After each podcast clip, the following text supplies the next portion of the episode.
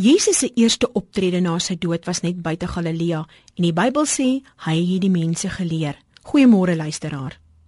Vanoggend bespreek ons die vierde seëning wat Jesus uitgespreek het, naamlik: Geseënd is die wat honger en dors na wat reg is, want hulle sal versadig word. Die eerste vraag wat opkom is: hoe lyk ons geestelike dieet? Voed ons onsself met die regte geestelike kos of bly ons honger en dors?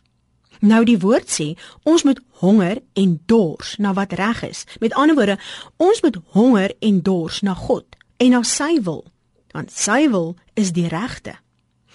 Maar wat behels hierdie wil van God? Die wil van God is in die woord, naamlik die Bybel, te vind. God ons Vader het ons 'n handleiding gegee en sy totale wil vir ons is in daardie handleiding, naamlik die Bybel, opgeskryf.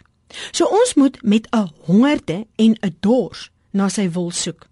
Ons moet ons leefstyl so verander en aanpas dat ons versadig sal word. Maar kan 'n mens jou dors werklik les met byvoorbeeld seewater?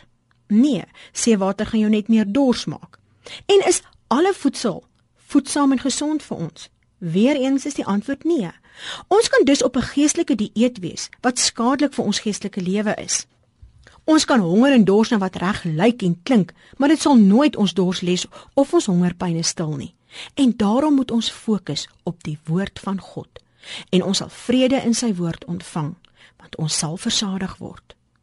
Jesus sê juis vir ons: vrede laat ek vir julle na. Hierdie vrede is nie die vrede van die wêreld nie. Met ander woorde, geld en besit, die materiële en dit wat ons dink ons vrede en rustigheid kan gee, sal ons nie vrede kan gee nie, want net Jesus se Gees, naamlik die Heilige Gees, kan ons daardie vrede gee. Vader, help ons om ons dors te les en ons hongerpyne te stil, en breek u woord vir ons oop sodat ons sal verstaan wat u vir ons wil sê. Amen.